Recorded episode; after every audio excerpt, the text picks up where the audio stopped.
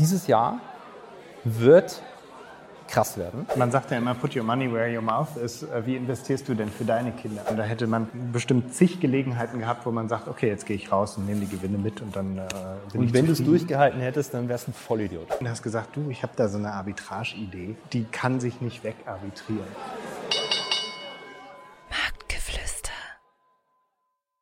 Dann hallo und herzlich willkommen, liebe Community, zu einer, einer ganz, ganz, ganz besonderen Sache. Und wenn wir schon beim Thema besonders sind, habe ich auch einen ganz besonderen Stargast heute wieder im Podcast, nämlich die alleroriginalste Besetzung. Herzlich willkommen, lieber Markus. Herzlich willkommen, lieber Holger. Ich weiß auch, was besonders ist heute. Du hast das Intro beim ersten Versuch geschafft. Normalerweise müssen wir mehrmals ansetzen und Johannes, unser Cutter, der dann da hinterher was Gutes draus zaubert, muss das dann immer rausschneiden. Aber dafür ist diesmal keine Zeit. Vor allem müssen wir besonders aufpassen, dass wir nicht irgendwelche Sachen sagen, die vielleicht nicht dem Publikum angemessen sind, denn wir können ja im Nachhinein nichts mehr rausschneiden, wie wir ja normalerweise ähm, regelmäßig tun. Wir merken, okay, jetzt haben wir wieder irgendeinen Namen erwähnt, da verklagt uns jetzt wieder jemand, müssen wir ein bisschen besser aufpassen hier. Weil ich glaube, hier sind ja auch einige Firmen anwesend, über die wir vielleicht heute noch sprechen werden, wenn es ums Thema Private Equity für insbesondere Privatanleger geht. Also das zweite Besondere ist, wir befinden uns hier nämlich gerade in Luxemburg. Ich dachte mir, ich wollte jetzt einfach auch mal mein Geld besuchen und nicht bloß immer auf dem Handy anschauen. Und haben hier zufällig eine ganz tolle Konferenz entdeckt, nämlich die Lumpi. Und das ist kein Hundename, sondern steht für? Das ist eine gute Frage. Was steht das? Markus? Ah ja. Luxembourg Meeting for Private Markets Investments. Aber ich äh, bin froh, dass es da steht und da jetzt nicht die Panels getauscht worden sind, sonst hätte ich jetzt, sonst wäre ich jetzt aufgelaufen. Weil ähm, man, man erkennt es ehrlich gesagt nicht so wirklich. Also ähm, die Leute, die uns so zuhören, die Leute, die uns auf YouTube anschauen, sehen es jetzt ja leider nicht. Ähm, aber ich muss gestehen, als ich gestern zum Vorabendgespräch kam und als ich heute Morgen hier reingekommen bin, ich, ich, ich war ein bisschen enttäuscht. Ich habe mir das Publikum anders vorgestellt. Ich habe nämlich tatsächlich keine einzige Patagonia-Weste gesehen. Wirklich keine einzige. Also deswegen nochmal die Frage, gibt es da jemanden mit einer Patagonia-Weste? Dann bitte jetzt aufstehen und meine Vorurteile bestätigen. Also für diejenigen, die das Publikum nicht sehen, ist es keiner aufgestanden. Doch, da ist eine Patagonia. Ein, ein, oh Gott sei Dank. Gott sei Dank. also, vielen herzlichen Dank ich damit. Ich hätte jetzt sonst gesagt, vielleicht hast du auch gar, vielleicht weißt du auch gar nicht richtig, wie Private Markets aussieht wie gesagt, ich habe mir das mit so einer Patagonia-Weste vorgestellt. Ähm, 20-jähriger BWL-Student mit zurückgegelten Haaren. So, so sieht es, glaube ich, aus, Private Markets. Oder? Kann, kann gut sein, ja. Kann, kann gut sein. Ich bin Und weiter weg von Private Markets, als du es bist ich bin schon relativ weit weg von Private Markets. Ich bin ja mehr so der, der, der Mensch, der Liquidität bevorzugt und ethische Investments und dementsprechend fast ausschließlich in Hedgefonds investiert. Also Pri Private Equity wäre mir schwierig, aber können wir, können wir ja vielleicht gleich nochmal sprechen. Ich möchte mich allerdings im Vorfeld nochmal bei allen Leuten entschuldigen, nämlich sowohl bei unserer Community, die uns jede Woche zuhört, als auch bei den Leuten, die es äh, tatsächlich ertragen, sich hier live zu uns reinzusetzen. Wir sind, wir sind natürlich kein Gregor Gysi, den wir heute Vormittag erleben durften. Der erste geht auch schon. Ähm, ich habe mich nämlich eigentlich sehr gefreut, als ich hierher gekommen bin. Weil ich habe mir gedacht, jetzt schlafe ich hier in einem Hotel. Jetzt muss man dazu sagen, ich bin ja halbwegs frischer Zwillingsvater. Und äh, die Fähigkeit, in einem Hotel zu schlafen, ist in dem Fall cool, weil ich sage, ich kann endlich mal ausschlafen. Endlich mal irgendwie sechs Stunden am Stück schlafen. Und ähm, Markus, du weißt, wie viel ich geschlafen habe, oder? Ja, du hast die ganze Nacht das Skript geschrieben stattdessen. Genau. stattdessen. Wir haben jetzt ein 300 Seiten Skript für den Podcast. Ich habe tatsächlich keine einzige Minute geschlafen. Nicht mal eine, weil ich mich, glaube ich, so gefreut habe, dass ich einmal ausschlafen kann. Und dann, man kennt es vielleicht, dann, dann wird da gar nichts draus. Dementsprechend ist dies, diese Aufnahme heute dann vermutlich noch chaotischer, als wir das für gewöhnlich haben. Ja. Werbung. Bevor es mit der Folge weitergeht, ein paar kurze Worte zu unserem Partner Scalable Capital. Scalable erweitert nicht nur laufend das Produktangebot, sondern fügt auch regelmäßig neue, smarte Features hinzu. Zum einen werden das aktuell die Portfolio-Gruppen, die perfekt sind, um euer Portfolio zu sortieren und so beispielsweise ETFs von Aktien getrennt anzeigen zu lassen.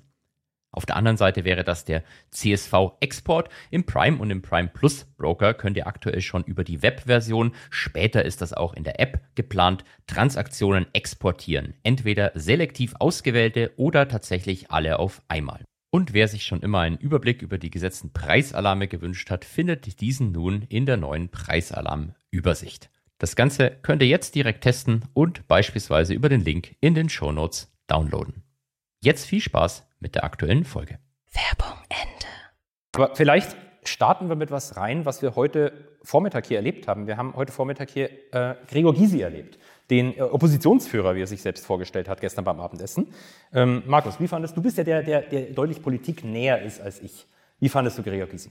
Unterhaltsam. Also wir hatten ja gestern Abend schon, ich habe übrigens gesehen, ich habe hier gar nicht die aktuelle Version vom Skript, wir müssen jetzt also freestylen oder du musst es ein bisschen anmoderieren.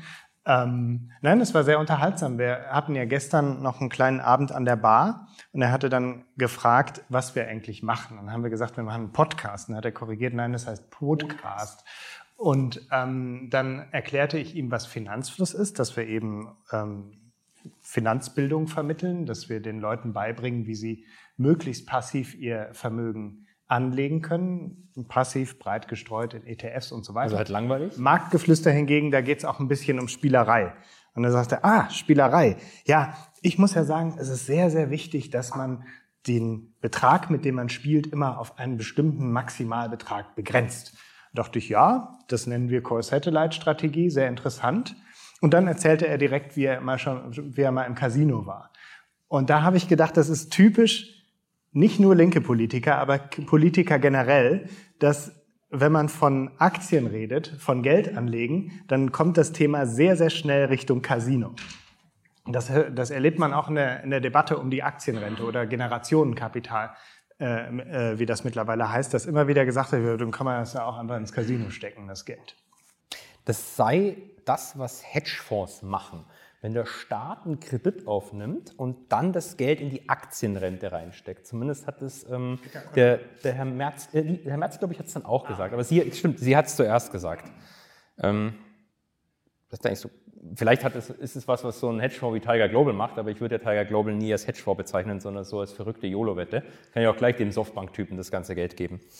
Ähm, aber Gregor Gysi hat ein paar Sachen gesagt. Ich habe hab extra, hab extra mitgeschrieben. Er hat ein paar Sachen gesagt, die fand ich, fand ich interessant und toll. Auf der einen Seite sagte er, er ist dafür, und das geht jetzt in die finanziellen Themen rein, er ist dafür, dass die Sportarten, die Leute wählen, nicht vom Geldbeutel abhängen dürfen und hatte das Beispiel genannt, ähm, jemand, der zum Beispiel Bürgergeld empfängt, ähm, sich vermutlich nicht leisten kann, beim Dressurreiten mitzumachen. Ich habe jetzt nie Dressurreiten gemacht, dementsprechend weiß ich nicht, wie teuer das ist, aber so Pferde... Hattest du denn schon mal Bürgergeld? Äh, ich bin ja Beamter, das ist ja quasi fast das Gleiche. Ähm, ich weiß, weiß nicht, was es daran so lustig ist. Das fand ich aber gut, weil ich würde nämlich unbedingt gerne Formel 1 machen. Und da muss mir jemand dieses Auto bezahlen. Und wenn das der Startup jetzt machen kann, ist das eine tolle Sache, oder? Ja, wenn das ein Elektroauto ist, dann könnte man wahrscheinlich über irgendwelche Subventionen verhandeln. Beispielsweise. Und dann hat er noch gesagt, das fand ich noch besser, ähm, Linke, und das sind seine Worte, nicht meine, hätten kein Gefühl für Investment und Risiko, weil sie selber kein Geld haben. Ich glaube, also ich, ich finde ich find Gregor Gysi ja wirklich sehr geil, muss ich ganz ehrlich gestehen. Habe auch im Vorfeld im Podcast schon gesagt, ich freue mich so mega, ihn mal wiederzusehen. Wir hatten ihn vor einigen Jahren bei der Hochschule zu Gast und da hat er schon die besten Stories ausgepackt. Hat er dich wiedererkannt? Nein, natürlich nicht. Aber gut, ähm, mich, mich erkennt man nicht wieder. Ich schaue aus wie so ein NPC, wie man heutzutage sagen würde.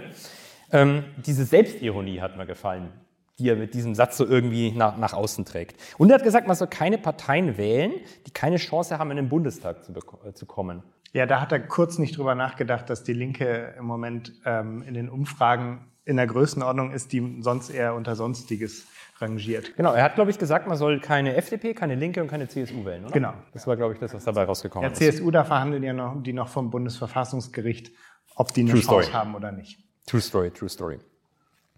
Aber alles in allem, mir hat es eigentlich mir, mir hat's sehr gut gefallen.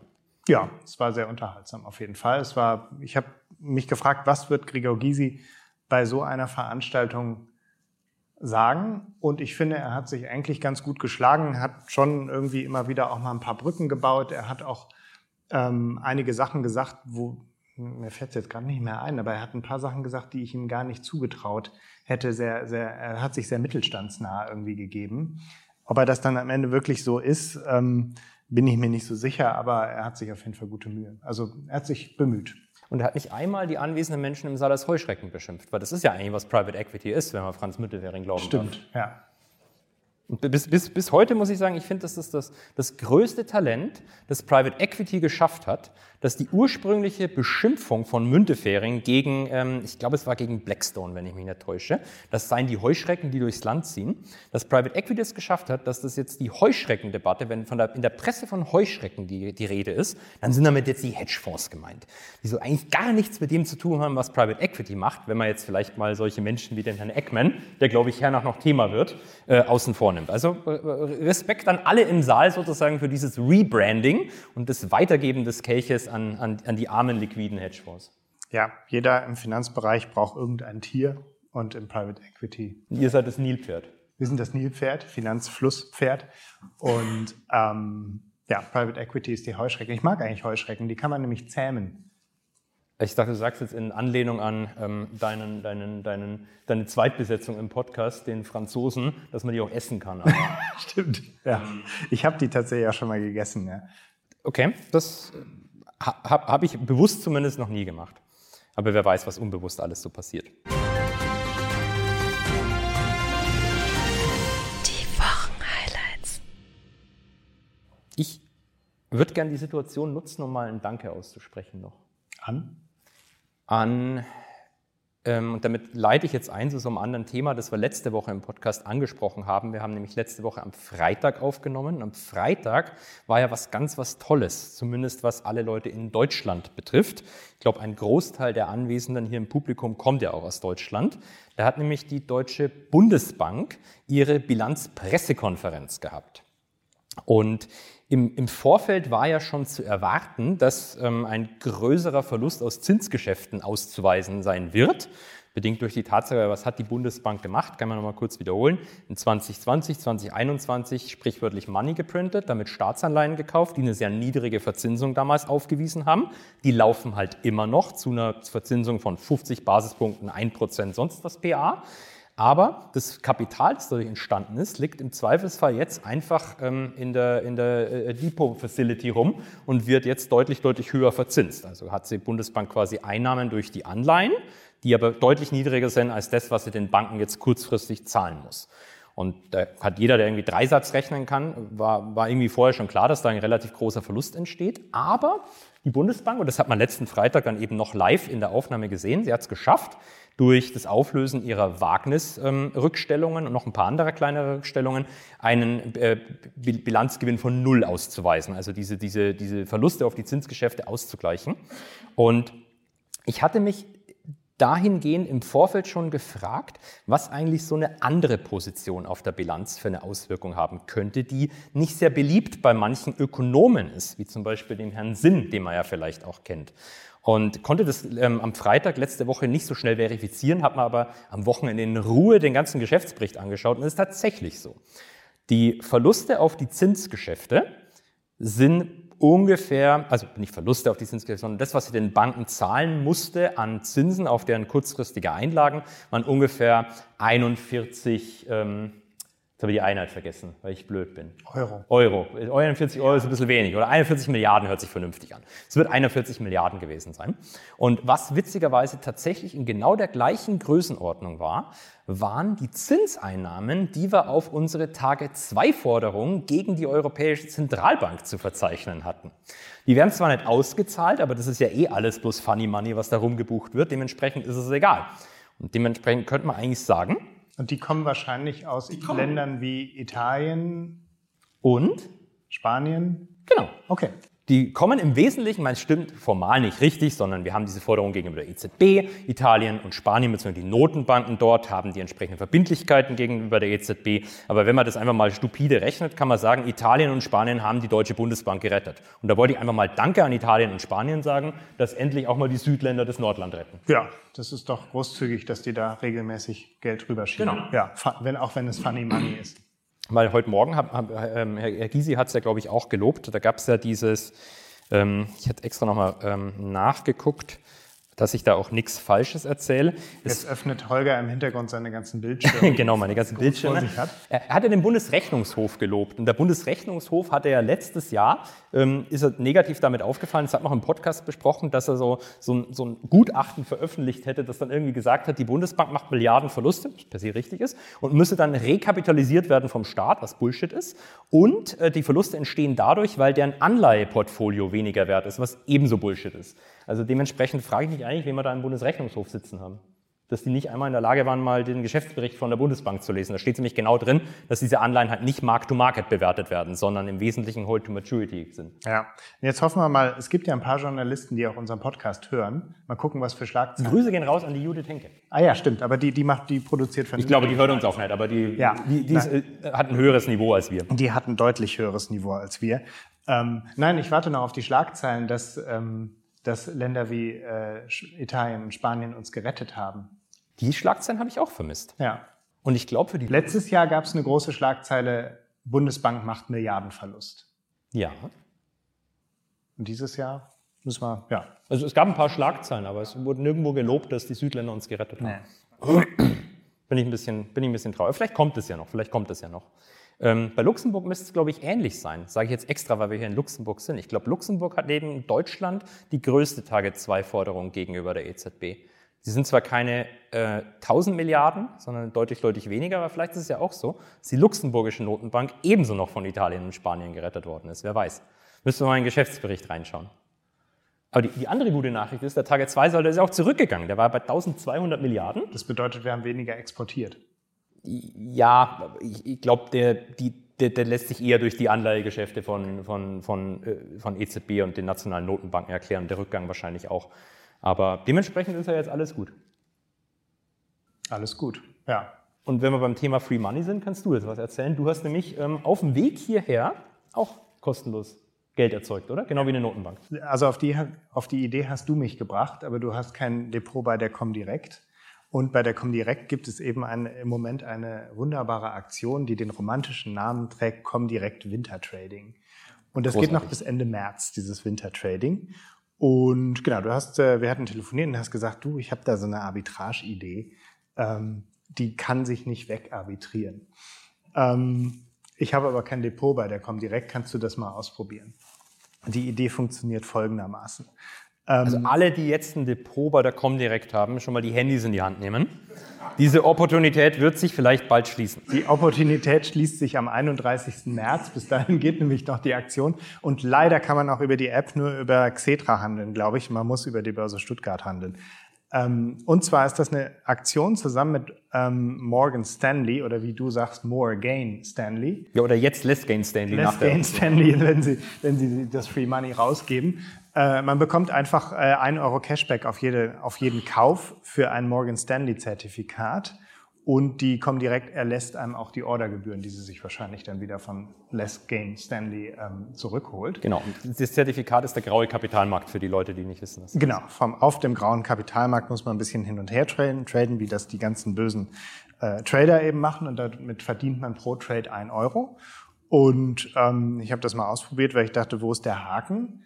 Ähm, ich bin ja eigentlich gar kein Trader. Ich glaube, ich habe noch nie so viel getradet wie gestern. Die, die, meisten Leute auf Social Media, die sagen, sie sind Trader, sind ja auch keine Trader, sondern scammen einfach bloß die ganzen Privaten. Stimmt, eigentlich, jetzt, wir haben schon den ersten Fehler gemacht. Eigentlich ein guter Influencer müsste jetzt das anteasern, wie das funktioniert und ja. dann sagen, buch mein Coaching für 500 Euro Stimmt, und dann bringe ich dir das bei. Ja, aber wir sind ja noch nicht, wir, wir, sind ja noch nicht zum Punkt gekommen. Weißt du, und wir haben auch keine Rolexe vor uns. Ich habe letztes Mal ein Video gesehen von einem Podcast von irgendwelchen zwei Clowns. Die hatten da noch so einen Tisch und da standen einfach zwei Rolex-Uhren so offen, einfach so random in die Kamera. Ähm, sowas haben wir auch. Wir haben dafür einen Wein, wollten wir eigentlich anstoßen. Ach so, wir Stimmt, wollten genau. eigentlich anstoßen. Vielleicht ist es auch äh, Traubensaft. Aufregung völlig vergessen. Wir müssen ja immer ab und zu mal, oh, das klang noch schön, wir müssen ab und zu mal unser Podcast wird ja nicht nur bei Spotify und Apple Podcast und so ausgestrahlt, sondern auch bei YouTube. Und jetzt merkt ihr langsam, wie chaotisch unser Spot Podcast war. Wir müssen gleich wieder zum Wintertrading zurückkommen. Ja. Die Leute warten alle drauf. Jeder hat sein Handy in der Hand, jeder weiß, wie geht's jetzt genau? Ähm, genau, also alle, die bei YouTube gucken, können jetzt sehen, ob der Wein, Wein rot oder weiß ist und am besten auch noch einmal abonnieren. Ähm, Genau, wie geht das Wintertrading weiter? Man kauft ein beliebiges Zertifikat von Morgan Stanley, also ein Optionsschein oder irgendwie so ein, so ein Turbo-Knockout, was auch immer Zertifikat oder ein Discount-Zertifikat, wie ich das gemacht hatte. Wenn man konservativ ist wie du. Wenn man konservativ ist wie ich. Und, äh, ähm, aber ich habe tatsächlich noch nie in meinem Leben so ein Discount-Zertifikat gehandelt. Deswegen war ich auch so ein bisschen vorsichtig und habe auch relativ lang gebraucht für das Ganze. Habe aber dann am Ende doch dieses Zertifikat über die Börse Stuttgart 100 Mal hin und her gehandelt und ähm, damit insgesamt 3,45 Euro Verlust gemacht durch den Spread. Also man muss natürlich gucken, dass der Spread niedrig ist, am besten kleiner als 0,1, sonst kommt man nicht auf die, sonst hat man mehr Spread ausgegeben als die 500 Euro. Und dann ähm, bekommt man pro Kauf 1 Euro von der Comdirect gut geschrieben. Nicht direkt, ich warte immer noch auf das Geld. Also bisher bin ich bei minus, bisher bin ich bei minus 3,45. Das Geld wird einem laut direkt äh, zum Ende des folgenden Monats äh, überwiesen und muss leider auch noch versteuert werden. Das heißt, äh, ja. Wir hätten erst das Coaching verkaufen sollen und dann die Details dieses Trades durchgeben. Ja, ja, genau. Also ich habe jetzt, äh, meine Bilanz war jetzt, ich habe äh, an einem Tag eine halbe Stunde irgendwie 50, also 25 Käufe und 25 Verkäufe gemacht. Ähm, habe immer meine E-Mails nebenbei gesehen, weil dann konnte ich immer sehen, ich hatte dann irgendwann 100 ungelesene Mails von der Comdirect, alle mit dem Betreff, ihre Order wurde ausgeführt. Und da wusste ich, dass ich 100 Mal hin und her gehandelt habe. Und genau, 3,45 Euro Verlust, 50 Euro müssten mir dann irgendwann gut geschrieben werden, nach äh, macht dann 46,55 Euro Gewinn. Und wenn man dann jetzt noch 26,375 Prozent Wobei ich zahle ja auch noch Kirchensteuer, das habe ich bei mir nicht mit eingerechnet. Also Kapitalertragssteuer plus Soli plus jetzt ohne Kirchensteuer gerechnet, dann käme man auf 34,27 Euro Gewinn. Gebraucht habe ich dafür eine Stunde, aber ich habe jetzt auch nicht so richtig schnell hin und her gehandelt, war relativ vorsichtig, auch immer wieder, habe auch immer wieder mal geguckt, wie viel ist denn jetzt eigentlich noch auf meinem Verrechnungskonto, nicht, dass da doch ein bisschen mehr Verlust zwischendurch entstanden ist. Manchmal hat es auch ein bisschen gedauert, bis die Order ausgeführt wurde. Bei einer Kauforder war ich da relativ relaxed. Bei einer Verkauforder habe ich dann immer ein bisschen Angst bekommen, weil du mir vorher noch gesagt hast, pass auf, dass nicht zwischendurch die US-Arbeitsmarktzahlen dazwischen grätschen und es dann irgendwie das Wertpapier einmal kurz nach unten haut. Ähm, das hatte ich tatsächlich nicht auf dem Schirm. Insofern, also es ist schon jetzt kein, es ist schon ein bisschen riskant. Also man sollte schon mit in Kauf nehmen, dass das Papier auch zwischendurch mal ein bisschen runtergehen kann, man dann eben diesen Verlust realisiert. Also um diese Scammerin, die wir beim letzten Mal angeguckt haben, nochmal zu zitieren, riskant ist es nicht, wenn man sich auskennt. Risiko gibt es nicht, wenn man das richtige Coaching gebucht hat. Dann ist es unmöglich, mit Aktien Geld zu verlieren. Also die ganzen professionellen Leute, die hier sitzen, denken sich jetzt, ah, what the fuck, ja, solche Leute gibt es wirklich im Internet. Also die stellen sich dahin und sagen, es ist unmöglich, Geld mit Aktien zu verlieren, wenn du vorher mein Coaching buchst. Ist unmöglich, gebe ich dir hundertprozentige Garantie drauf. Solche Leute gibt es tatsächlich. Ich habe tatsächlich bisher wenn ich irgendwelche Optionsscheine oder so angefasst habe, immer nur Verlust gemacht. Wahrscheinlich, weil ich keine Ahnung habe. Es ist ganz klar. Oder das falsche Mindset. Oder ja, das falsche Mindset, genau. Also um, um diesen Trade noch einmal ganz kurz zusammenzufassen. So. Also um vielleicht nochmal mein falsches ja. Mindset weiterzuführen. Bitte. Ich fand jetzt diese 34,27 Euro keinen tollen Stundenlohn. Ich weiß noch nicht, ob ich es weitermache. Ähm, der Haken an der ganzen Sache übrigens ist, dass es auf 500 Euro begrenzt ist. Man kann leider nicht jetzt irgendwie äh, beliebig viel hin und her traden. Man kann ja sich auch noch an dieser API, glaube ich, von der Comdirect anbinden, um ein bisschen schneller zu traden und das nicht wie ich immer mit einzelnen Mausklicks äh, zu machen. Ähm, aber ja, maximal 500 Euro abzüglich Steuern. Du sagst es, dass da das was Schlechtes. Okay, es ist, es, ist, fast eine Tankfüllung für ein Lambo. Es ist funny money, ja. Also ich denke, das falsche Mindset. Aber um das nochmal ganz kurz zusammenzufassen, man sucht sich quasi, man weiß, wenn man kauft über 1000 Euro, kriegt man 1 Euro geschenkt. Das habe ich auch noch dazu ver ver vergessen dazu zu sagen, man muss mindestens 1000 Euro immer bewegen. Genau. Und deswegen sucht man sich irgendwie ein Zertifikat aus, das möglichst keinen Hebel hat, das sich möglichst gar nicht bewegt. Das sind Dinge, die werden normalerweise niemals gehandelt. Die gibt es irgendwie am Markt, aber keiner handelt das. Das kauft man und verkauft es danach sofort wieder, verliert halt 1 Cent, 5 Cent Spread, kriegt aber danach diesen Euro gut geschrieben. Und die Handelskosten von 10 Euro rein, 10 Euro raus trägt man nicht, weil eben gleichzeitig noch diese Free Trade Aktion ähm, existiert. Ähm, und im Wesentlichen sorgt es dafür, und das kann man verifizieren, wenn man mal auf die Seite der Börse Stuttgart geht und sich die Handelsstatistiken anschaut, dann sieht man plötzlich so Zertifikate, die normalerweise kein Mensch handeln würde, mit Monstervolumen auf Platz 1 meistgehandelte Produkt. Und dann klickt man rein und schaut sich die Trades an, öffentliche Börse, man sieht die Trades, aber nicht welche Richtung und sieht dann einfach nur die ganze Zeit, wie das Ding, das kostet irgendwie 200 Euro 10 und immer fünf Stück werden gehandelt. Nur fünf Stück, die ganze Zeit, jede Sekunde werden fünf Stück gehandelt. Und das ich hatte, ja, bei dem Zertifikat, das ich hin und her gehandelt habe, habe ich auch äh, einen Tag später nochmal geguckt, ob irgendjemand anders das zwischendurch auch gehandelt hat. Aber ich habe immer nur meine Trades, immer sechs, es waren sechs Anteile, sechs Anteile hin und her ähm, getradet. Ja. Du hast ja halt ein langweiliges gesucht. Das kann man mit jedem beliebigen natürlich machen. Ja, ich hatte zu kurz, ähm, ich hatte es irgendwann vorgestern Abend gemacht, da ging es dann immer runter. Und dann habe ich irgendwann gemerkt, ich mache doch jedes Mal irgendwie so 20 Cent Verlust. Das wurde mir dann irgendwann zu viel und habe dann gedacht, okay, dann, dann muss ich irgendwas ähm, mir aussuchen, was hochgeht, wenn es runtergeht. Ähm, habe mir dann irgendeinen beliebigen Put-Optionsschein rausgesucht, aber da war der Verlust, da ist das Spread einmal fünfmal so hoch leider ähm, und dann ähm, war der mir auch ein bisschen zu volatil. Und dann bin ich, habe ich am nächsten Tag weitergemacht. Jetzt kann man natürlich die Frage stellen, warum gibt es das überhaupt? Warum macht Morgan oder Les Gain Stanley sowas?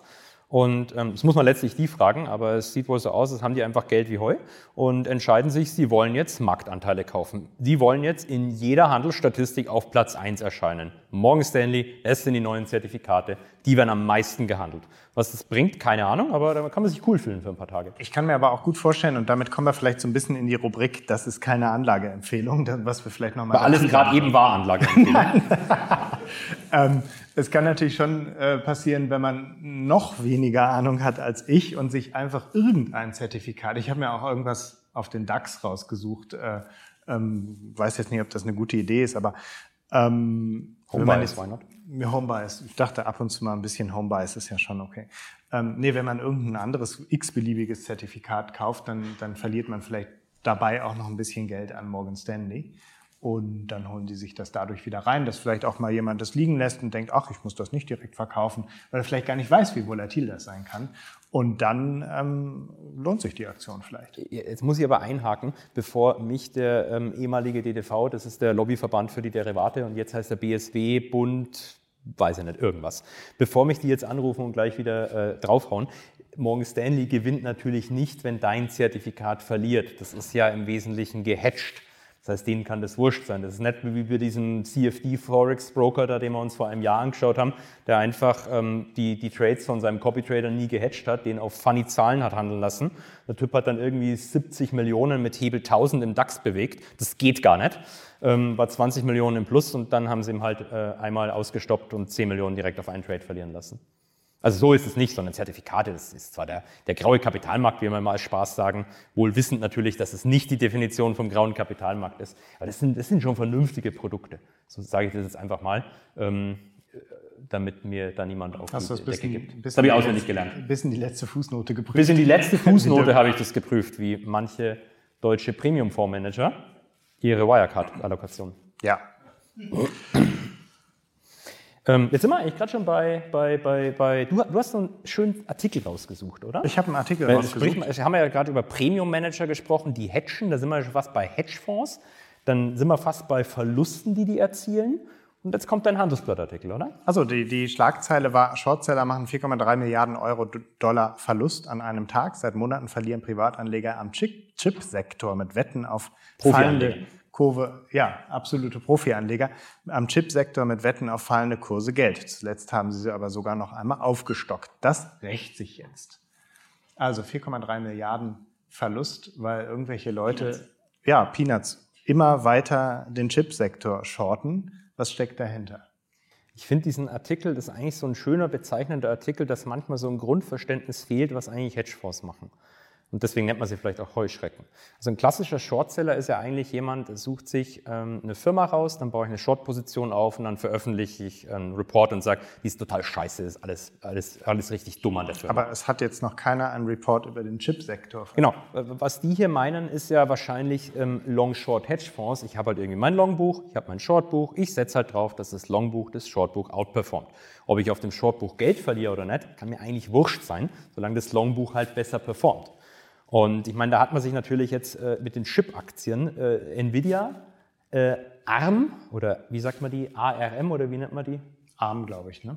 und äh, AMD rausgesucht. Und wer den Chartverlauf von, äh, von ARM beispielsweise kennt und weiß, welcher nette Mensch ähm, da beteiligt ist dran, da sind wir wieder bei meinem guten Freund äh, von Softbank, der ist ja durchaus bekannt dafür, dass er mal mit Optionsgeschäften so einen schönen Gamma-Squeeze auslöst. Und im Wesentlichen ist es das, was wir da sehen. Also das hat ähm, wahrscheinlich mit fundamentaler Bewertung nichts mehr zu tun, sondern im Wesentlichen wird da mit geringem Einsatz, ähm, verhältnismäßig geringem Kapitaleinsatz, ähm, die, die, die, die Banken, die diese Derivate absichern, gezwungen, dass die massive Allokationen kaufen, dann geht's hoch. Das Gamma sorgt dafür, dass sie weiterkaufen müssen und dann kriegen wir so einen Chartverlauf dann zustande. Das kostet natürlich Geld, wenn ich den direkt dann auch short bin, verstehe ich. Ja, damit waren wir bei aktivistischen Investoren, die es aber hier offensichtlich nicht sind. Es wurde ihnen nur unterstellt. Und ich glaube, du wolltest gerne auch einmal noch mal so ein bisschen über den ähm, Private über den Private Equity Markt reden. Genau, wir wollten, glaube ich, über Private Equity noch lästern. Da sind wir eigentlich ähm, für hergeholt worden. Jetzt haben wir hier was ist, was ist deiner Meinung nach der Unterschied zwischen einem ähm, Aktivist, einem Activist Investor und einem Private Equity Investor? Das hängt natürlich davon ab, welcher Activist Investor. Also jemand, der sich große Anteile an einem Unternehmen kauft und dann irgendwie die Kontrolle darüber ähm, erlangen will oder es shortet und dann versucht irgendwie die Kontrolle darüber zu übernehmen oder jemand, der als Unternehmer in ein Unternehmen reingeht und das einfach sanieren möchte. Also der, der offensichtliche Unterschied ist ja, ähm, dass Private Equity, wie der Name schon sagt, private Märkte das kann ich nicht an der Börse kaufen. Ähm, das sorgt dann dafür, dass ich, da können wir gleich noch drüber ein bisschen lästern, teilweise funny Bewertungen aufrufen kann und einfach nicht runter mag, wenn der Markt fällt, weil genau die Firmen, die in dem Fonds drin sind, die sind halt nicht gefallen. Alle anderen sind gefallen, aber die da ausnahmsweise nicht. Richtig ins Wespennetz. Nee, richtig ins Wespennetz setzen. Nein, aber ähm, ich würde sagen, der Hauptunterschied ist, wenn ich mal einfach mal Bill Eckman als, als Beispiel rausnehme. Wenn ich den Bill Eckman Aktivist vorkaufe, Pershing, die Aktie, dann zahle ich dem Typen, wie viel nimmt der im Moment? 2,20 dafür, dass er 10 Long-Only-Aktien kauft und einfach gar nichts mehr macht. Der wurde auch von Bloomberg gelobt als der untätigste Manager von allen, hat auch Zeit mittlerweile, ellenlange Dokumente auf Twitter zu veröffentlichen und auch Universitäten wie Harvard zu shorten. Ähm ja, es wurde eigentlich gesagt, ähm, der, er macht es eigentlich richtig, weil er nur in Dinge investiert, die möglichst hochgehen sollen. Denn solange es hochgeht, kann er sich zurücklehnen und eben irgendwelche Tweets verfassen wenn es runtergeht, dann beginnt eben die Arbeit und dann muss man eben ähm, schauen, was man tut und dann muss man eben aktiv werden. Ähm, genau, Bill Eckman hat ja einen Fonds, ich glaube, irgendwas 45 Euro kostet im Moment ein Anteil, wenn man Pershing Square an der Börse kauft, während der Net Asset Value ja deutlich höher ist. Also man, der tradet mit einem Discount von nur noch 25 Prozent. Der war mal bei 35, als ich angefangen habe, da rein zu investieren. Dann hat der Markt gesehen, dass du long bist und dann hat natürlich eine eindeutige Message gesendet, klar. Ja, ja. ja.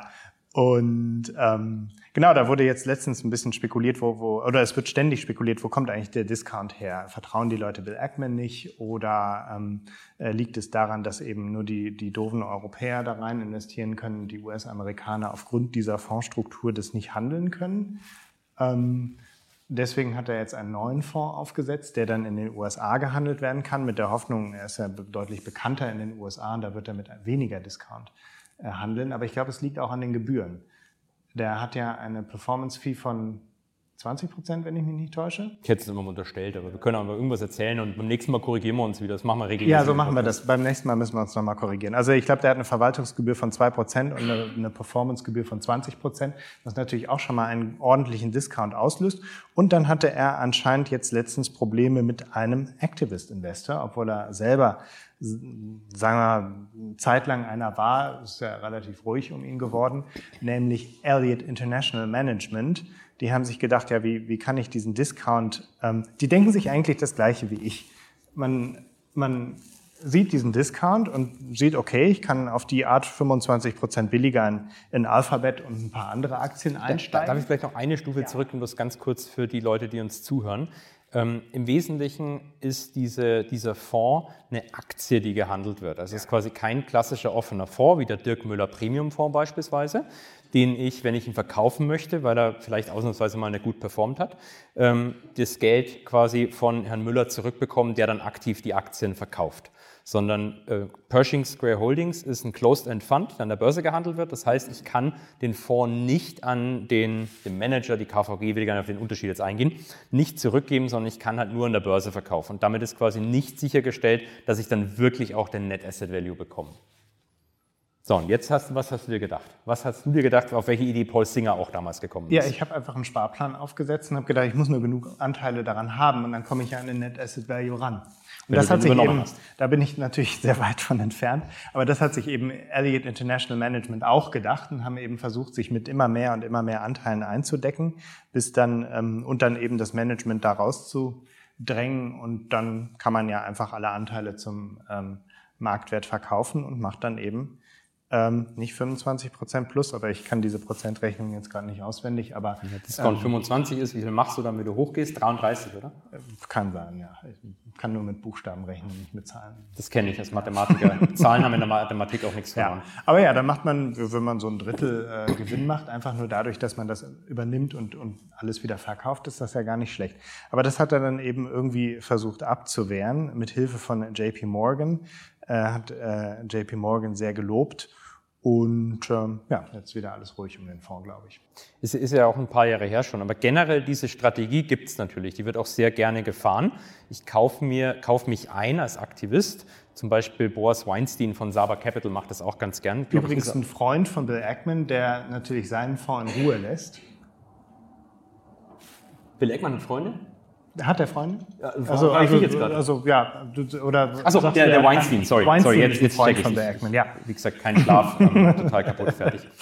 Ähm, aber generell ist es ja ist, ist es eine vernünftige Idee. Ich kaufe quasi so einen geschlossenen Fonds, der nur in liquide Wertpapiere investiert, weil dann kann ich den ja zwingen, dass er sich auflöst und dann die liquiden Wertpapiere abstößt. Oder sich zum Beispiel, wie wir jetzt bei Grayscale und dem Bitcoin Trust gesehen haben über die letzten Wochen, wenn ich es schaffe, so einen äh, Closed-End Fund in einen ETF beispielsweise zu konvertieren, dann kann ich plötzlich auch zum Net Asset Value rein und raus. Das geht aber halt nur, wenn dieser Fonds auch liquide Werte enthält, die ich entsprechend auch verkaufen kann. Und da Herr Eckmann ja immer nur zehn Aktien hat im Wesentlichen, ähm, ist es relativ leicht. Ja, was wäre denn, wenn er jetzt illiquide Werte hätte, um jetzt wieder die Brücke zum Thema zu schlagen. Dann wird es ja im Wesentlichen nicht gehen. Und das ist zum Beispiel eine Methode. Wir wollten jetzt noch ein bisschen über Private Equity sprechen, aber das ist eine Methode, wie auch Privatanleger in Private Equity Strukturen schon lange investieren konnten. Es gibt von ein paar Managern, ich weiß nicht, ob wir hier vielleicht Leute von HG Capital im Raum haben oder von Oakley Investment.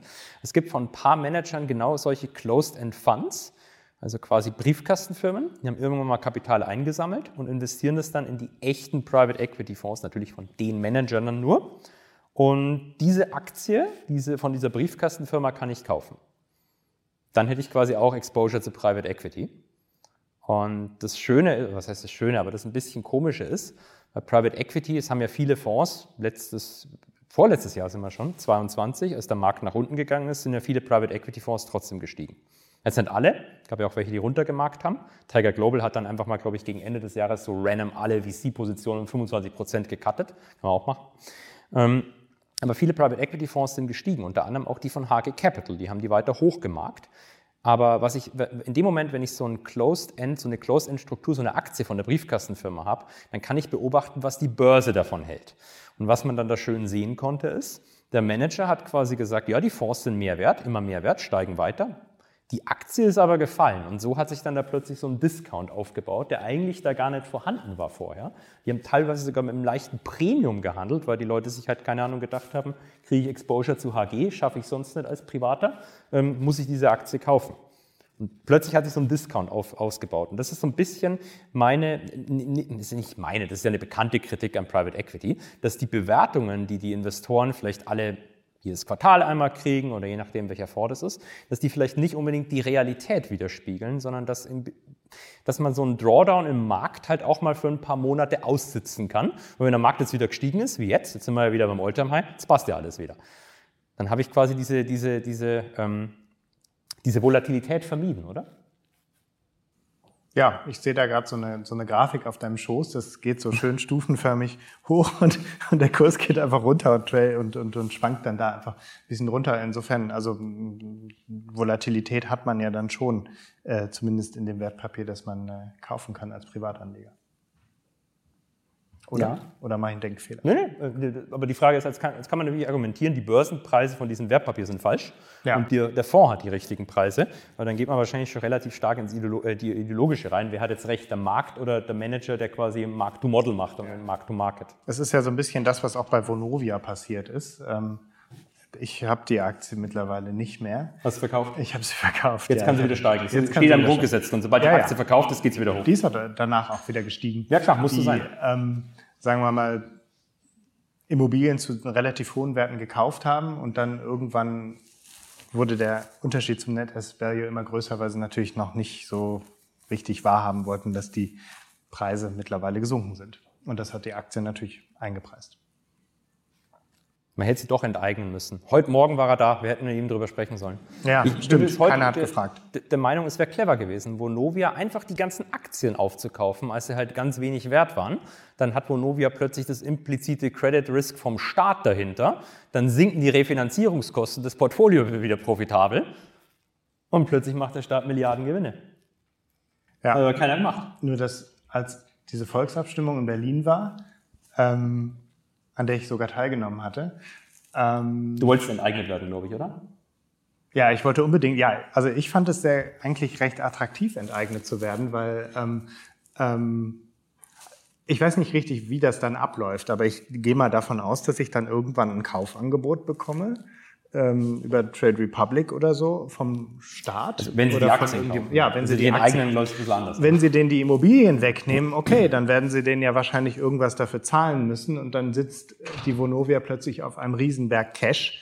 Und was macht sie dann damit? Entweder reinvestiert sie das dann in vielleicht modernere Immobilien, das wäre ja auch nicht schlecht, oder sie, äh, es gibt vielleicht irgendwie eine Sonderausschüttung. Also Buybacks. ich fand das jetzt als Aktionär gar nicht so schlecht. Damals, als die Volksabstimmung zumindest war, da war der Kurs ja noch ganz in Ordnung. Dann fiel der Immobilienmarkt immer weiter und dann habe ich die auch irgendwann mit Verlust verkauft. Aber ähm, ja, also später hätte ich sie dann nicht so gerne verkauft.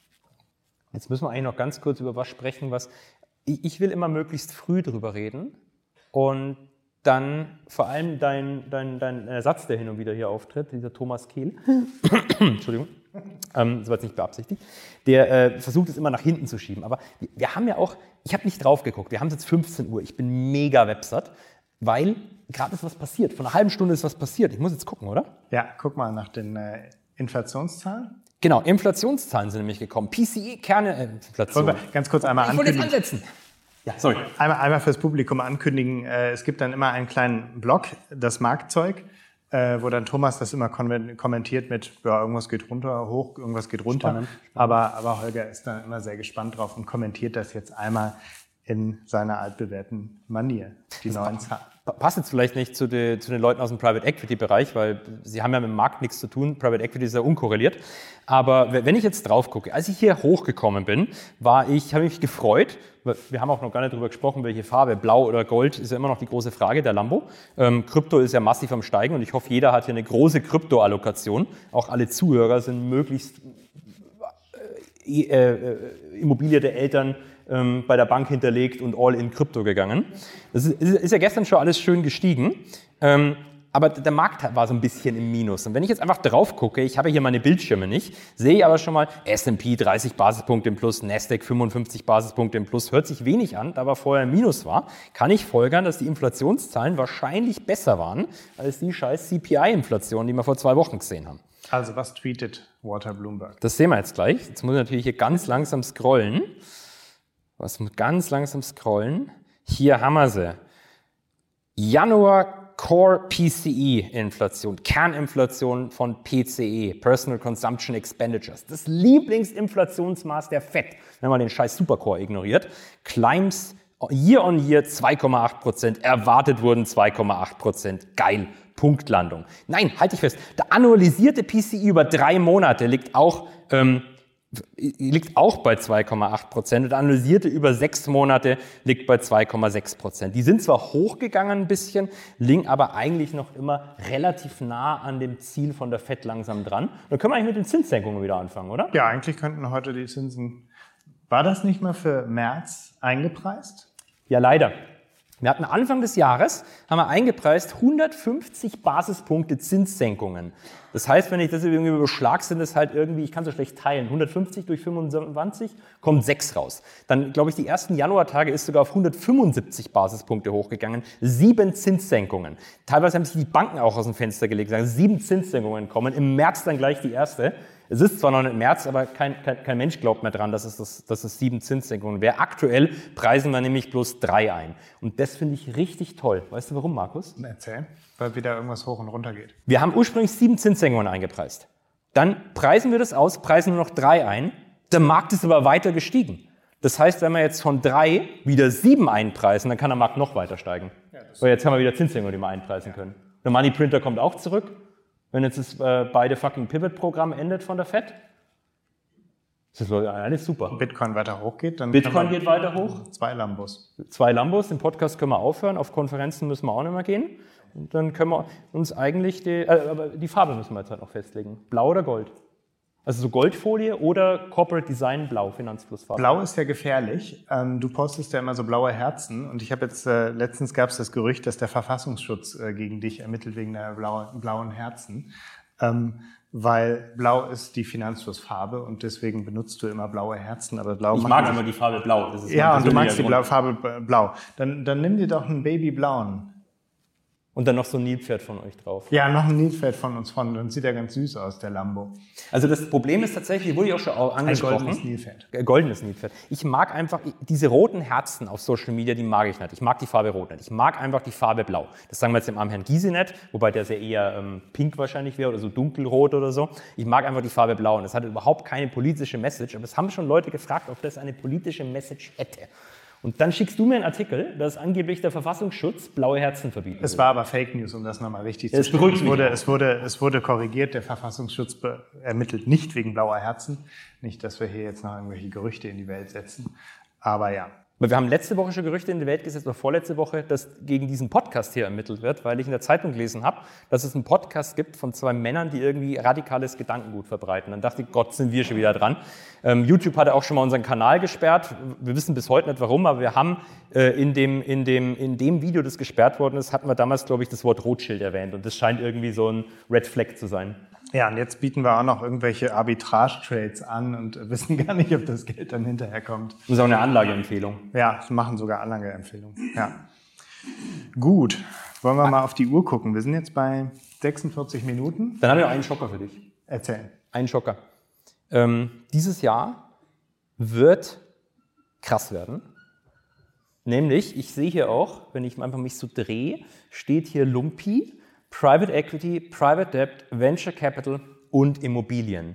Und am Immobilienmarkt in den USA, das wissen wir ja wahrscheinlich alle, Geschäftsimmobilien in den USA ist jetzt im Moment nicht so der geilste Place to be.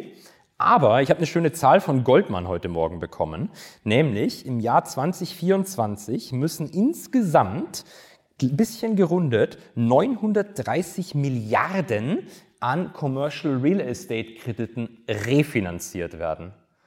Das seien irgendwie 20 Prozent vom Total Outstanding Volume im Jahr 24. Das ist scheiße, oder? Ich glaube, das ist scheiße, ja. Ähm, was soll ich groß dazu sagen? Wie läuft denn so eine Ich wollte aber bloß Panik verbreiten. okay, Panik. ähm, ja, nee, ich bin in dem Bereich nicht investiert, von daher, ich glaube, im MSCI World sind es maximal zweieinhalb Prozent oder so Immobilien. Aber es hört sich nicht gut für den Blackstone Read an, der ja sowieso seine Anleger seit nicht, zwei Jahren gatet. Glaube ich auch entsprechendes Exposure in Geschäftsimmobilien hat. Aber das ist ein Wert, glaube ich, auch immer weiter gestiegen ist, wenn ich es ja, im Kopf habe. Ja. Das, das Interessante ist, dass, ähm, sagen wir mal so, die Miet- oder Kaufpreise kaum sinken eigentlich, weil dann bleiben die einfach leer. Weil wenn man jetzt eine geringere Miete verlangen würde, also da, wo wir wo unser Büro ist, steht relativ viel leer und die Mietpreise sind auch ganz ordentlich.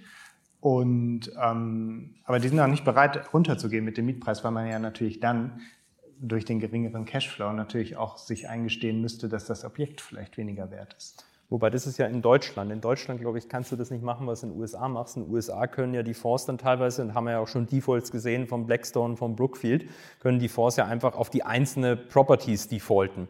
Und dann ist halt da mal irgendwie eine, eine Milliarde weg. Mhm. Und die Bank trägt im Zweifelsfall das Risiko oder derjenige, der halt so blöd war, diesen Kredit zu vergeben. Ja. Was mich an die New York Community Bank erinnert. Ich weiß gar nicht, was da im Moment mit dem Aktienkurs passiert ist. Den haben wir jetzt seit ein paar Tagen immer angeschaut. Hat man nichts mehr von gehört. Ich habe das nicht auf dem Schirm, du musst es einmal erklären. Ja, das war ja eine Bank, die ähm, in ihren Quartalszahlen darauf hingewiesen hat, dass sie relativ starkes Exposure zum Commercial Real Estate Sektor haben könnte. Oder hat, hat man auch im Podcast drüber gesprochen, ist dann entsprechend massiv gefallen. Das war dann vom Markt gleich als mega bullish interpretiert, interpretiert worden. Bankenkrise, nichts gibt's Geileres als Bankenkrise für Aktien, weil wenn Bankenkrise ist, dann kommt ja wieder Money Printer, haben wir ja letztes Jahr gesehen, dass die Fed dann direkt ein paar Milliarden wieder erschafft. Ähm, das beide fucking Pivot-Programm läuft sowieso ab. Dann können wir direkt das nächste auflegen. Aber da ist nichts mehr passiert. Also eigentlich müssten wir uns Bankenkrisen jetzt wünschen. Wir also muss ich, kriege ich wahrscheinlich beim nächsten Mal wieder einen Einlauf von Thomas, wenn ich mir die nächste Krise wünsche. Ähm, Stimmt, sollst du Traditionell wünsche ich mir ja immer Crashes, weil ich dann einfach ähm, günstiger investieren kann und äh, ich, ist, wo es beim Entsparen Rendite-Reihenfolge Risiko gibt, gibt es eben beim Ansparen die Rendite-Reihenfolge Chance. Ähm, beim Ansparen aber. Beim Ansparen, ja. Später dann immer. Später nicht mehr, nee. Ähm, Genau. Also aber da wir ja noch arm also, sind, also ist wünschen, wünschen wir uns eine Bankenkrise oder? Ich wünsche mir eine Bankenkrise. Okay, okay. Das ist auch bullish für Bitcoin. Und, Stimmt. Ähm, ich würde ja gerne aussteigen jetzt langsam. Ich würde aber erst bei 100k aussteigen. Das hätte ich gerne nächste oder übernächste Woche dann. Da hatten wir gestern nochmal drüber geredet, ähm, wie kommt man da wieder raus? Ähm, also es ist natürlich einfach, da wieder rauszukommen, aber wann? Ähm, jetzt ist er bei 62 äh, noch was. Aber gestern Nacht ist er dann während unserem Abendessen hier auf 64, 65 hochgeschossen, direkt auf 59 gefallen, wieder auf 62 hoch. Also so ein langweiliges Asset, wie man halt von Krypto kennt, kaum wohler. Ja, weniger wohler als die 100-jährige österreichische Staatsanleihe wahrscheinlich.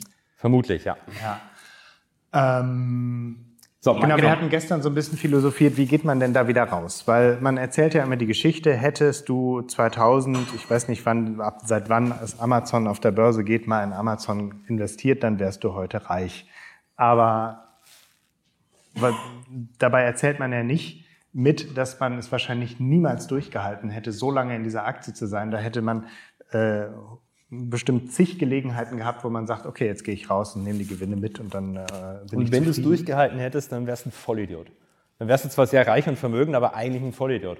Weil die Position wird immer größer, nimmt immer einen größeren Anteil vom privaten Vermögen ein, ist irgendwann life-changing, das Ganze zu verkaufen. Nö, nö, mach einfach nur weiter, mach nur weiter. Ich hatte ja gestern gesagt, ich warte, bis Bitcoin auf einer Million ist, damit wäre ich ein Vollidiot wahrscheinlich, oder? Wann siehst du das Ende des Jahres, oder? Ja, ich weiß es nicht. Es ist, es ist schon relativ unwahrscheinlich. Also Katrin Holz, hat, hat es nicht Katrin Holz sogar gesagt? Ich habe ja noch 30 Jahre so? Zeit.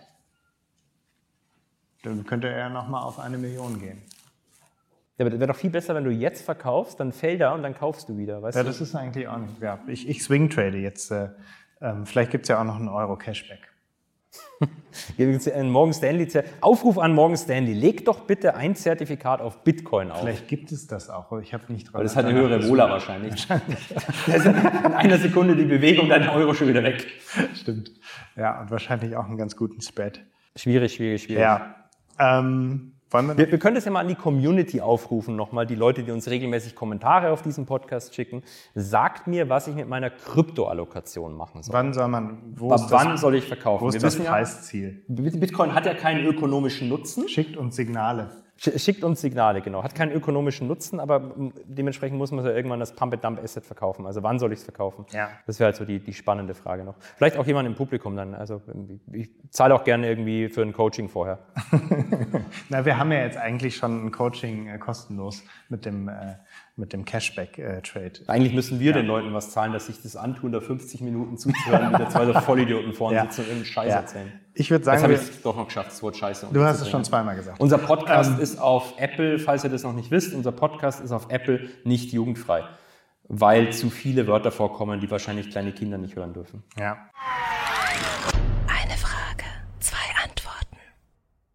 Ich würde jetzt mal einen kleinen Blick Richtung Nick werfen. Der hat das Mikro in der Hand und ähm, ob wir noch Zeit für Fragen aus dem Publikum haben, wenn es welche gibt. Ja, das ist immer peinlich, weil dann gibt es keine einzige und dann stellt irgendjemand so eine peinliche Frage. Der Nick wahrscheinlich dann. Das hat im Gregor- Sinne von, er muss jetzt eine stellen. das können wir herausschneiden.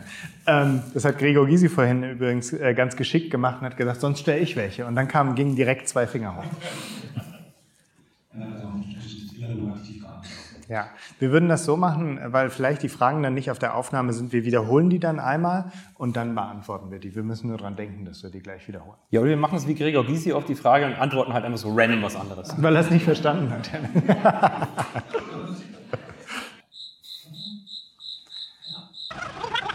Der, der Vorschlag war, wir sollen doch bitte beim Bitcoin so lange warten, bis man den Lambo damit bezahlen kann. Das wirft meiner Meinung nach verschiedene ähm, ethisch-moralische Fragen auf. Erstens, mein, meine, der Lambo kostet ungefähr so viel wie ein Traktor. Und wenn ich jetzt meine Kinder frage, ob ich einen Lambo kaufe oder einen Traktor, ähm, dann die Antwort will ich eigentlich nicht hören, die da rauskommen wird. Dementsprechend brauche ich eigentlich genug Geld, um sowohl einen Lambo zu kaufen als auch einen Traktor. Und da ich Zwillinge habe, sind wir schon bei zwei Traktoren. Und meine Bitcoin-Allokation ist nicht hoch genug. Da reicht die Million wahrscheinlich nicht aus. Ich glaube, da müssen wir echt noch ein bisschen nachlegen, ja. Also die Frage ist, wie soll ich mein Geld für die Kinder investieren, damit die souveräner investieren als der Fragensteller selbst oder wir alle selbst? Ähm, ich glaube, da gibt es unterschiedliche Anlageempfehlungen. Willst du anfangen? Tausender Hebel Orangen auf Futures. Ist eigentlich das, das, das safeste und konservativste Investment. Nein, ähm, ich, hatte ja irgendwann mal erzählt, dass, äh, dass, dass wir ganz langweilig ETF-Sparpläne haben. Ähm, aber ich denke, man sollte Kinder schon relativ früh an Hebel ranführen, weil alles im Leben ist besser mit Hebel. Oder? Ähm, man sagt ja immer, put your money where your mouth is. Äh, Wie investierst du denn für deine Kinder? Im Wesentlichen in ETFs. Ja, das würde ich nämlich dann auch, damit hast du mir meine Antwort schon vorweggenommen.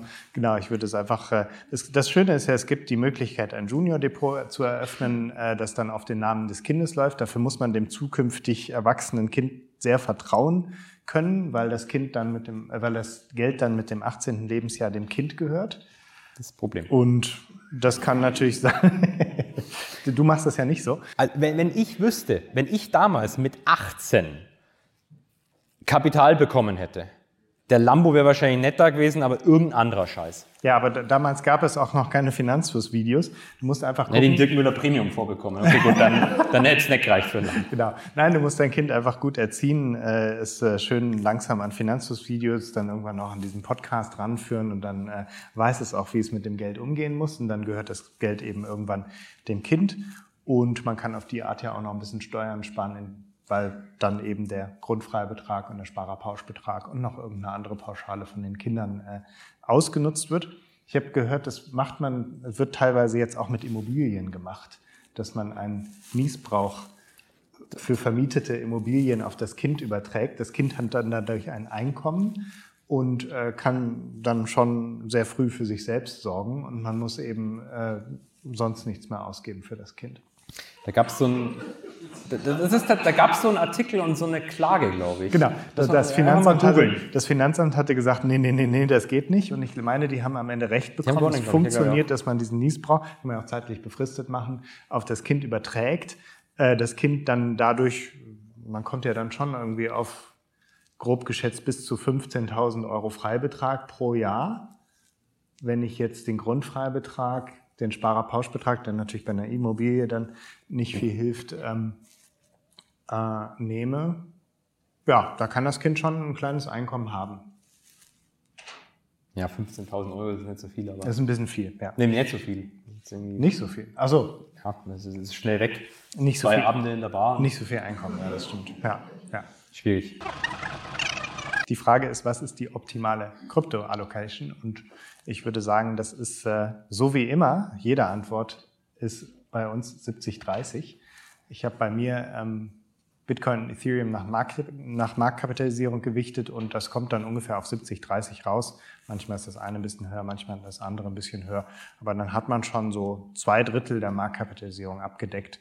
Man kann natürlich auch in die ganzen Shitcoins investieren, die vielleicht ein bisschen besser performen oder anders performen oder volatiler sind Dogecoin oder ein Euro. oder, oder japanischer Yen, ja. Ähm, ich, ich würde anders auf die Frage antworten wollen. Es gab ja vor kurzem ähm, einen kleinen Aufsatz von Mitarbeitern von BlackRock. Und das ist wirklich so ein schönes Beispiel wieder, wie News genommen werden, gerade so alles, was Retail-lastig ist und alles falsch interpretiert. Das war einfach ein kleiner wissenschaftlicher Aufsatz. Da haben die quasi ausgerechnet und gesagt, genommen die Performance von Bitcoin in der Vergangenheit. Und wenn ich die dann in ein mathematisches Modell reinstecke, impliziere ich damit, dass es einfach genauso weitergeht wie in der Vergangenheit. Und dann kam raus, ich glaube, die Allokation in einem konservativen Portfolio sollte 80 Prozent Bitcoin sein. Kein Kryptoportfolio, sondern Total Assets, alles. 80 Prozent äh, deiner eigenen Assets sollte man in Bitcoin stecken. Und was natürlich einfach nur so ein mathematisches Spielchen von denen war, aber es wurde auf vielen Kryptoseiten so genommen mit äh, BlackRock empfiehlt jetzt 80 Prozent ähm, Kryptoallokation. Und ich würde das gerne benutzen, um einen Aufruf an die Menschen hier im Raum zu starten. Und ich weiß aber nicht, wie sie das machen können oder machen sollen. Ich wollte es einfach bloß zumindest einmal gesagt haben. Sie sind ja alle professionelle Menschen aus der Finanzindustrie, zumindest ein Großteil. Jetzt ich nicht, Im er auch Gegensatz nicht. zu uns. Im Gegensatz zu uns, genau. Und das Problem ist aber, wenn man in Social Media unterwegs ist, vor allem zum Beispiel auf YouTube, da findet man relativ viele komische Gestalten, ich würde sie auch Clowns nennen, die sich selbst als professionelle Finanzmenschen bezeichnen, das aber mit keinster Weise sind. Es gibt Leute auf Instagram, auf YouTube, die stellen sich mal vor, hallo, ich bin Hedgefondsmanager. Und wenn man dann nachguckt, die haben halt so ein Copy Trading, das ist dann Hedgefondsmanager. Und das Problem ist aber, dass viele Privatanleger das nicht wissen. Die lassen sich dann durch sowas blenden und so ein Hedgefondsmanager, das, das stellt man sich so vor, das ist jemand, der in Dubai mit einem Lamborghini rumfährt und am Handy Forex tradet. Das ist ein Hedgefondsmanager. Und das Problem ist natürlich, dass Sie alle hier im Publikum wissen, dass es der größte Bullshit ist und dass offensichtlich alles Vollidioten sind, die die armen Privatanleger abzocken. Und arme Privatanleger abzocken, dafür gibt es schließlich Zertifikate. Da brauche ich nicht irgendwie auf, ähm, auf Instagram gehen. Grüße gehen raus an die HSBC. Ähm, mein Aufruf wäre, versuchen Sie doch bitte, ich weiß auch nicht, wie Sie das machen, diesen Leuten auf Social Media Paroli zu bieten. Eigentlich müssten Sie alle jetzt YouTube-Accounts gründen und den Leuten dann erzählen, wie es wirklich in der realen Welt da draußen passiert. Dass sich halt niemand hinsetzt und in Chart drei Linien malt und dann einfach mal long irgendwelche komischen Währungspaare geht, die man nicht mal aussprechen kann und damit ein Lambo am Nachmittag verdient. Dass das halt so völlig fernab der Realität ist. Private Equity sowieso, aber jetzt auch generell. Ähm, meine, meine große Bitte ans Publikum zum, zum Abschluss dieser ein, eineinhalb Stunden Qualen, die sie sich gerade hier, ähm, äh, denen sich gerade hier unterworfen haben. Und um von bestimmten Leuten ernst genommen zu werden, sollte man sich dafür vielleicht auch noch ein Lambo mieten und ab und zu mal Videos daraus machen, damit, das, damit man mit denen mithalten kann. Ja, wobei das ist, wir haben hier Private Equity Leute, die haben alle Lambos daheim. Die müssen sich keinen mieten. Gut, das war ein schönes Schlusswort. Ich würde sagen, der Podcast ist zu Ende und allen Dank fürs Zuhören, Zuschauen bei YouTube und so weiter. Lambo für alle.